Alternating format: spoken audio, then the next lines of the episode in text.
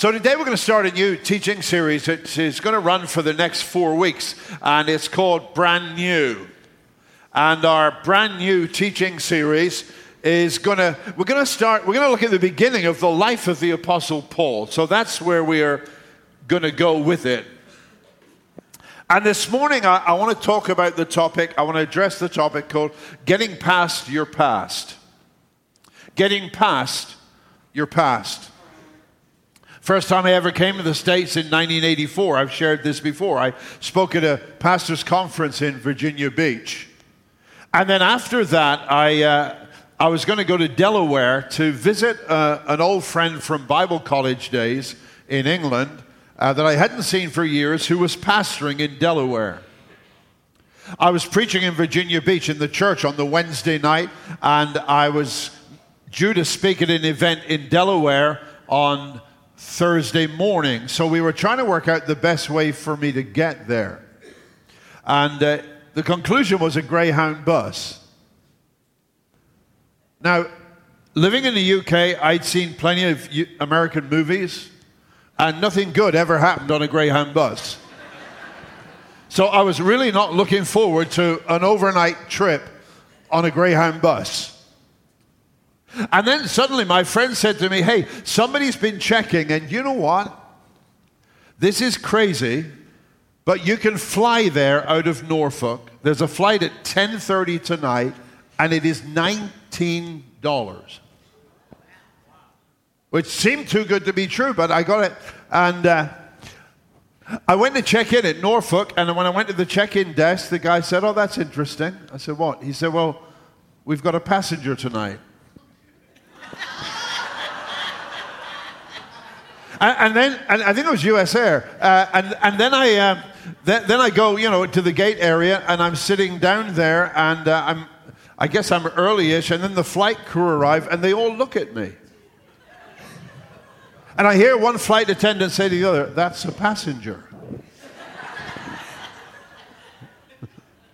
so the boarding announcement came and it was me. So I walked onto the plane. I said to the flight attendant, I said, uh, Weren't you expecting company tonight? And she said, No. She said, this is, this is a flight. Basically, it's late night to get the plane where it needs to be for first thing tomorrow morning. We have never had a passenger on this flight. so this was me. I got the royal treatment. I should have asked for first class, but I never thought. Um, but but I you know, so there was just me. So I go up to Delaware. My friend meets me there. I have the weekend with him. And uh, on Monday, Monday night, I'm going to fly back to the UK out of Dulles Airport in DC. So Monday morning early, we leave and we go over to Washington, DC, which I'd never been to before. And I, I was really looking forward to. Uh, and we spent, we spent the whole day walking around in DC, and it was like I was I couldn't believe it, really. So I'm, I'm from this like little, little village in the northeast of Scotland, and here I am standing in front of the White House. 84. Was Ronald Reagan Prime Minister in 84? Probably was, yeah? Those are the golden years, Reagan and Thatcher, right? Anyway, old men can reminisce. Those were the good days. But anyway, that was. Um, so, so we, but the thing, you know what really impressed me most in DC? And, and I got to tell you, it's from all we see. I came and I, we, we went up the steps and I stood inside the Lincoln Memorial. And I looked at that, and with the little that I knew, I'm like, wow. I, I like felt like I was in the presence of greatness. I really did. Now, you know, I, I, I looked there and, you know, there's the Gettysburg Address on one side, and there's his second inaugural address on the other side.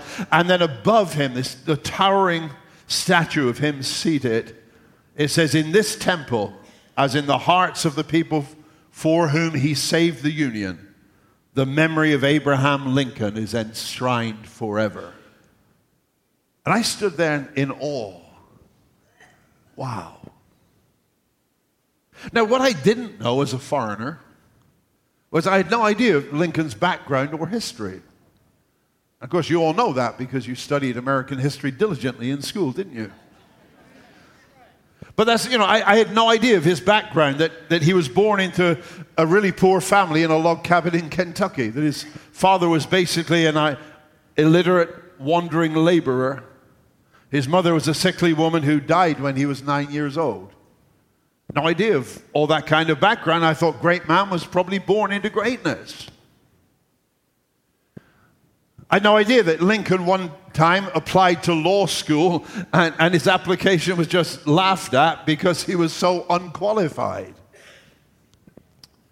That he started a business when he was very young. He borrowed a lot of money from a friend to start the business. The business failed. He had to declare bankruptcy.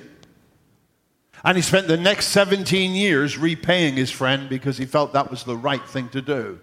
I had no idea of all that. He fell in love, he got engaged. And six months later, his fiancee died. And he stayed in bed for six months, suffering from awful depression. I had no idea of that. I just saw the great man. That over a 20 year period, he stood for election for an unbelievable amount of offices and apart from one term in Congress, he failed every time. Nobody, nobody, nobody voted for him, or nobody, nobody, not enough to elect him.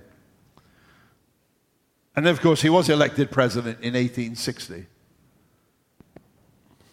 But he was dogged by failure for the first 51 years of his life. And then, of course, he was assassinated at the age of 56. So he was president for five years, but actually, his life was kind of a mess and a disaster for the 51 years leading up to that. But the reality is, we remember him and we revere his memory because he, he was the person who led this country through some of its most difficult years of its history. Five years that totally eclipsed the 51 years full of failures of one kind and another of heartbreak and of weakness that had gone on ahead of time. You see, the thing is, sometimes when we, when we meet someone or when we read about someone, we get the idea, particularly if they're someone who seems to have achieved uh, special f- things, that we, we have the idea, you know, uh, you know, it's okay for them, life's good for them, life's okay with them. And what we fail to realize is this everybody has a past. And one of the key parts for us to achieve what God wants in our lives is we've got to get past a lot of our past. I, I, have got, um, I've got satellite radio in the car, and I I like to listen to the old gospel songs on it. Okay, now don't get me wrong, I love the stuff we do here on Sundays. Uh, I really do. I love the, the contemporary stuff. But there's a lot of memories attached to the old stuff. And I was listening a few weeks ago and I heard a song, uh, and it, the, it goes like this it says, Every saint has a past, and every sinner has a future. I like that. Every saint, not talking about people in stained glass windows in cathedrals. We're talking about the fact that in the New Testament refers to every follower of Jesus as a saint. Truth is, every saint has a past and every sinner has a future. And when we come to look at the life of St. Paul, the truth is this you might see him as the great preacher, you might see him as a central figure in the New Testament, but Paul had a past. He had a past that actually most people would think would have disqualified him from God using him in any way. And that's where I want to come into the life of Paul this morning. He's introduced by his former name of Saul. And, and the, background, the background is this. After the ascension of Jesus back to heaven, the start of the early church, the, the church in Jerusalem began to grow like crazy. But the religious leaders, the Jewish religious leaders, they were threatened by this and uh, they, they really wanted to do their best to try to stifle it. As the church grew, the apostles realized they needed others to help them in different ways. So they got some people to help them with the practical things to do with the life of the early church. One of them was a man named Stephen. And as Stephen started to do some of the practical things, he was one of the group that was uh, in charge of looking after the needs of the widows in the church. But he started to do other things. And he began to preach. And he was a powerful and a very effective preacher. And he was such an effective preacher that he, he was, became one of the targets for the Jewish religious leaders. And they hauled him in front of them and they said to him, You can't do this anymore and you shouldn't do this. And, and he started preaching to them and at them. And then in Acts chapter 7, verse 57, here's where I want to take a look just now. Here's what it says Yelling and hissing, the mob drowned him out. And now, in full stampede, they dragged him out of town and pelted him with rocks. The ringleaders took off their coats and asked a young man named Saul to watch them. As the rocks rained down, Stephen prayed, Master Jesus, take my life. Then he knelt down, praying loud enough for everyone to hear, Master, don't blame them for this sin. His last words. Then he died. Saul, Paul, was right there congratulating the killers. That's our first introduction to Paul. Every saint has a past. Paul's the guy who was there as Stephen was being stoned to death, and he was the one who was encouraging the people that were doing it. He said, Hey, you're taking your coats off to throw rocks at this guy? You know, I'll look after your coats for you. Leave your stuff with me. I'm good. And as they killed him, he congratulated the killers. Now, sometimes we think, you know, the Apostle Paul Hey, the Apostle Paul wrote the book of Romans, which is one of the greatest doctrinal books in the New Testament. He wrote two letters to the Corinthians, which were there to correct a lot of the issues that were going on. It gave a lot of guidance and still do to church life. He wrote the letter to the Galatians that reminded the believers there that they needed to continue to live in their freedom as children of God and not get bound up again by a lot of religious rules and regulations. He wrote some incredible stuff that is part of our New Testament. In fact, if you didn't know, you'd think he'd been born a Christian. You met people like that sometimes, you think, yeah, they were born good. It's okay for them. It's like, you know, as soon as he came out, he was baptized and he was perfect from that day on. You think that. But the truth is, the truth is this every sinner's got a past. Our first glimpse of him is him cheering on the people who were killing one of the most prominent men in the early church then. The, the fact is, his robes may well have been spattered with the blood of Stephen. He hated the name of Jesus, he hated Christians. In fact, I was trying to think of this. I'm picturing Paul encouraging people stoning Stephen. And I, I, was, you know what I was thinking? Don't think badly of me. That if I was there at the time, I don't want him to throw a brick at him. Like, really, like, it's like, you know, you can't do this. You mustn't do this. But he was an angry man in what he thought was a good cause. Paul was a man with a past, and every one of us sitting here today are people with a past. But the challenge is we need to get past our past and to move fully into what God's got for us. And the truth is, whatever our past may be, God's still got plans for every one of our lives. So let's take a look at a couple of things here. All right, let's acknowledge this first of all. Everyone has a past.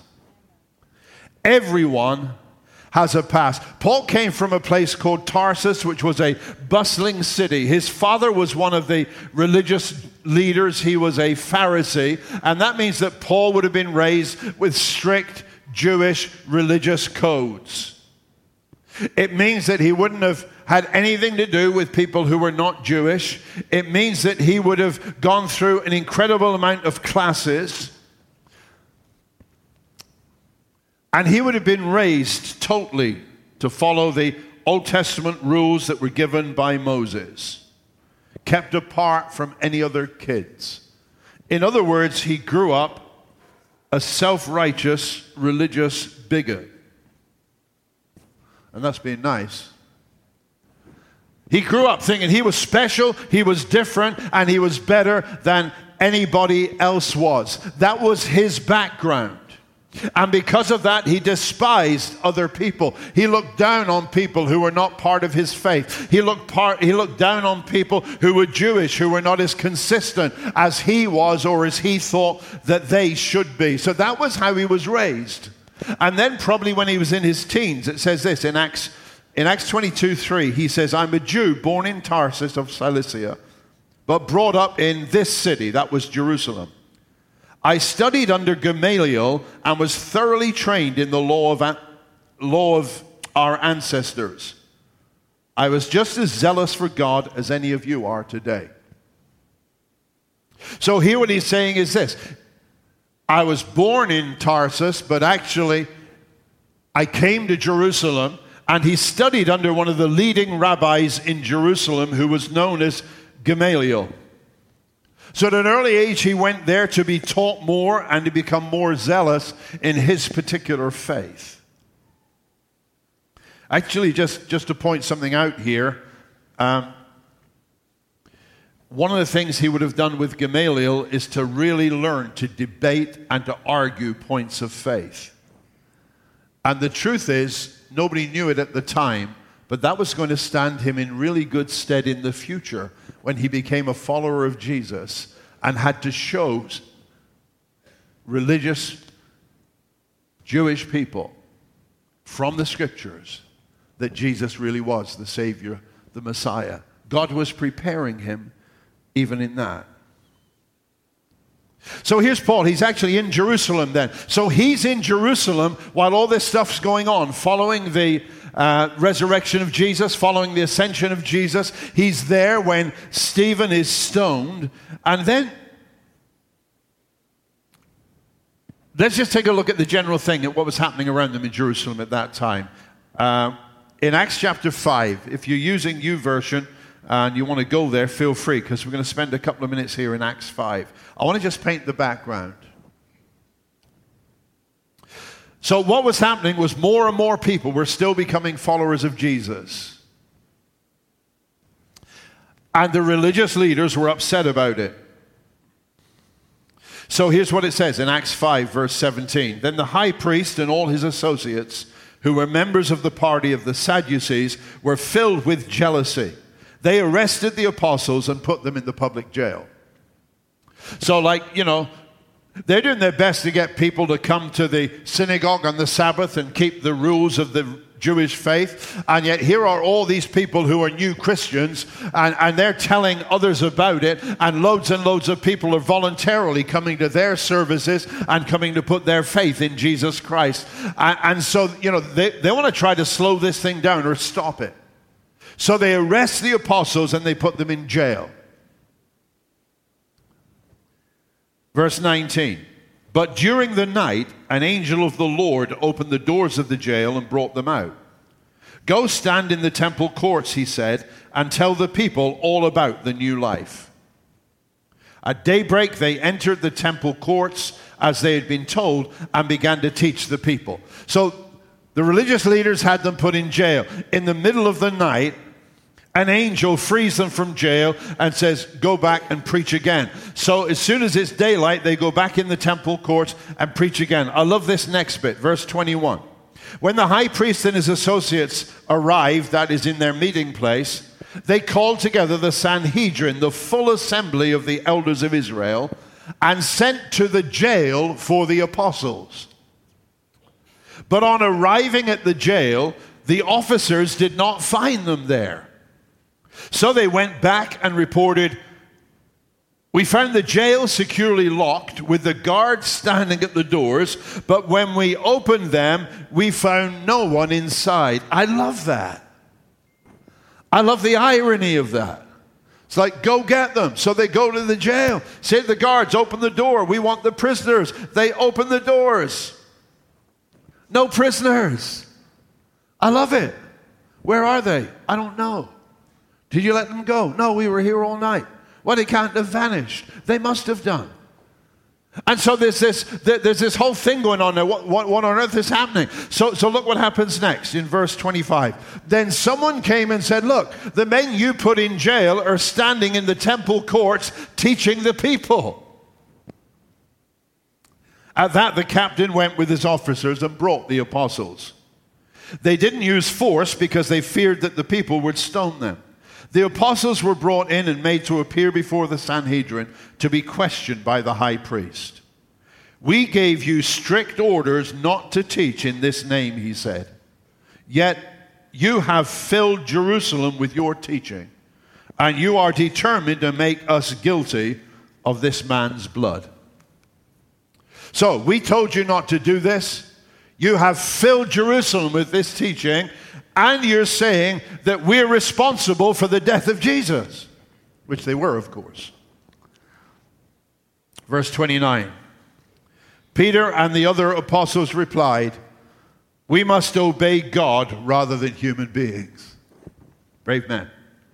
The God of our ancestors raised Jesus from the dead, whom you killed said, Hey, you're telling people we killed Jesus. So Peter turns around and says, I'm telling you, you killed Jesus, whom you killed by hanging him on a cross. But God exalted him to his own right hand as Prince and Savior, that he might bring Israel to repentance and forgive their sins. We're witnesses of these things, and so is the Holy Spirit, whom God has given to those who obey him. When they heard this, they were furious and wanted to put them to death. So, this is what was going on at the time that Paul was starting to really flex his muscles as one of the leaders in the Jewish faith. And so the leaders here are saying, hey, you, you, know, you know what? They were so angry they wanted to kill them. And then the Bible says that one of them, whose name actually was Gamaliel, same man that Paul had been trained under, Gamaliel started to talk to them. And Gamaliel said, Wait a second, wait a second. Leave it alone. If this is not from God, then the whole thing will fizzle out. But if this is from God, we can't stop it. And they said, Let's leave it there and that is what they did, with one exception. There was one man who just couldn't accept that. There was one man who was so full of anger. There was one man who was so determined that he was going to punish Christians that he did not accept that. And he started out to be a one man wrecking ball to do everything he could to destroy the church, and that was Paul. Right at the start of this series, I just want to establish the fact we're not talking about a perfect human being here. The Bible is not full of the stories of perfect human beings. The Bible is full of the stories of totally flawed, flawed human beings who are turned around by the grace of God and made into people whose lives then become very useful to God. And I love that because I can't identify and you cannot identify with absolutely perfect human beings, but we can identify with people whose lives were messed up, but God got a hold of them and God absolutely turned them around. And the reason we can do that is that's us. Amen? Amen? That's us. Everybody has a past. Part of Paul's past was that he hated Christians and did terrible things to them.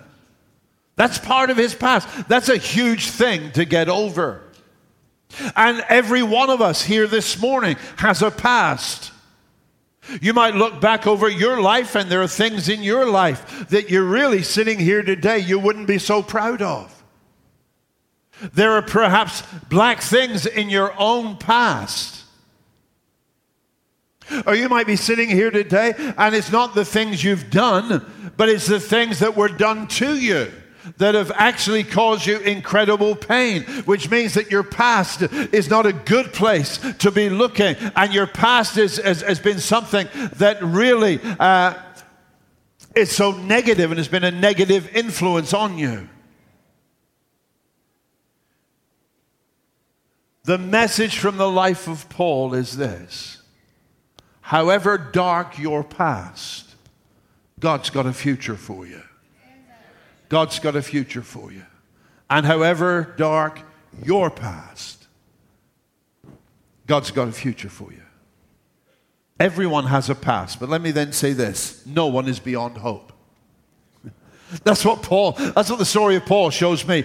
Nobody is beyond hope. In Acts chapter 8, because he wasn't going to take Gamaliel's advice now and just let things go. Acts 8, and Saul, Paul, just went wild, devastating the church, entering house after house after house, dragging men and women off to jail. Can you imagine that? Can you just imagine that? You're sitting there watching The Bachelor one Monday night. All right. No, I don't. I do know it's on because that's when the TV goes off. But if you enjoy it, God bless you. That's wonderful. That's wonderful. We're all different. Praise the Lord. Um, no, you're sitting there, and then and, and the door's kicked in, and in comes Saul with a bunch of soldiers with him, and, and you know, and he drags men and women, drags them out, throws them into jail. House after house after house after house. He found you were a Christian, you were fair game, and he went and he, and, and he dragged them to jail. In Acts 26, he's reflecting on that period of his life. Here's what he says Backed with the full authority of the high priest, I threw those believers, I had no idea they were God's people, into the Jerusalem jail right and left. And whenever it came to a vote, take note of this, whenever it came to a vote, I voted for their execution. So he didn't just invade people's homes and drag them into jail for being Christians. He did everything he could to make sure they were executed because they were Christians. I stormed through their meeting places. Imagine that. Bullying them into cursing Jesus a one man terror obsessed with obliterating these people. And then I started on the towns outside Jerusalem. Now, we can read that there, but I'm going to tell you this. That is a whole lot to live with even after you've been converted after he had become a follower of Jesus, he still had this, this had all happened, and he had done all of this. Once he was converted, he realized these were actually God's people. He didn't know it back then. But what he now has to live with is I voted for God's people to be killed. I wrecked homes. I dragged parents away from their homes, from their children, and I caused absolute devastation in the church. That was a lot for him to live with once he became a follower of Christ. You know how you get past your past? I don't want to sound trivial here, but I'm going to tell you this. You've got to realize everyone has got one. Everyone has got a past. See, it's easy perhaps for you to think along the lines of, well, you, you know what? People didn't, you know, others don't haven't been where I've been. Others haven't experienced what I've experienced. Others don't have that kind of background. You might look around church and say, see all these people, yeah, they were baptized at birth too, but they got no idea where I come from. But you know what? We are all individual. We're unique. We've got our own background. We've got our own story. But the truth is this, every one of us has got a past. Every one of us has got a past tend to think, you know, well, I, I got really messed up. I got a raw deal. I got messed up along the way. But to think nobody else did. Listen, I got this written down here. It might not sound as good as it looked on paper. You know, you might think, well, you know, you got no idea how bad I, I had it. and you think everybody else is relatively, has got, had a relatively good time. But, but Okay, here's what I wrote down. I wrote down, sorry, you're not that special. Now, if you're visiting today, you just thought, what a cold guy that is. But I'm trying to be realistic. It's because we can magnify the, the, the, the, pains of our past if we're not careful. And they become so big in our mind that I've had the worst and, I've, and I'm not trying to minimize anything you may have done or had done to you. But what I am saying is this everybody's got a past in some way. But if we let our past become our focus, if we let our past become the thing that shapes us, then we are going to totally miss out because what we need to do with the grace and the help help of God is we need to recognize the past is the past. God has brought me to this present, and in God I can have a future.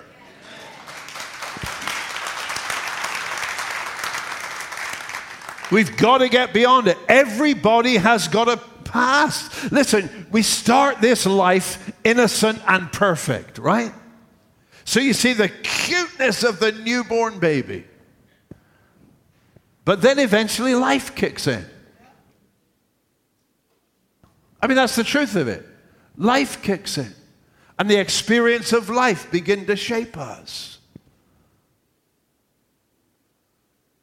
And then we need to have an encounter with Jesus to really reshape us and help us become the people that He intends us to be. We've all got a past. I, I, love what Paul says to Titus, Titus 2, verse 14. It says about Jesus, He offered Himself as a sacrifice to free us from a dark, rebellious life into this good, pure life making us a people he can be proud of, energetic in goodness. Jesus came to free us from a dark, rebellious life into this good, pure life. I love that. How do you get past your past? You allow Jesus to bring you from that dark place into the good, pure life that He wants you to have. Whether you were sinned, whether you sinned or whether you are sinned against, the first step to realize to, to getting past your past is to recognize everyone has a past. This is not the thing that is going to stop me. This does not make me so unique that i'm beyond god's reach. In fact as we go through the story of paul i hope you'll be encouraged to realize if god could change his life god can change my life. The tragedy is so often people dwell in their past and they live in their past and they never get past their past past. And you know what? If you keep tending the wound and picking the scab, it's going to be there forever. But you need to come to the place where you are willing, with God's help, to let that go and stop looking behind you and make your purpose to look forward to what God's got for you. Every saint has a past, but every sinner has a future. Every sinner has a future. God's got your future. God's got my future. God's future is far greater, far more glorious than anything we might have experienced in the past. And so, you know what we need to do? Paul, Paul tells the Philippians, he says we need to forget the things that are behind us if you've got things that still keep you connected to the pain of the past, you need to disconnect from those things or from those places or from those people. I mean, to disconnect from that and to move into what God's got for you. God specializes in new beginnings. God specializes. Next, next Sunday morning, we're going to take a look at how God intervened in Saul's life. I, I, I call that message, You Can't Fight God Forever. There comes a point where breaking news God will always win.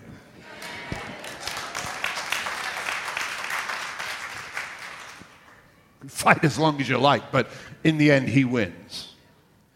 But God specialized. I want to go there next week. And I want to talk about how Saul, Paul, came to have his life be turning around. But, but I, I don't want to leave things just where they are today. On October the 8th, 1871, some of you will remember that. October, October the 8th, 1871, uh, D.L. Moody, who was a famous preacher in, in that era uh, and pastored in Chicago, Moody preached the evening service in his church, and he just finished preaching, and they were singing the closing song. But the, the, the music and the, the sound of the congregation singing were almost drowned out by fire alarms and fire sirens that were heard going up and down the streets around them. When Moody had finished preaching, he'd said to the people, What I want you to do is I want you to go home and seriously think about your relationship with Jesus and come back next Sunday. And if you're ready to make a commitment to Christ, make it. The fire alarms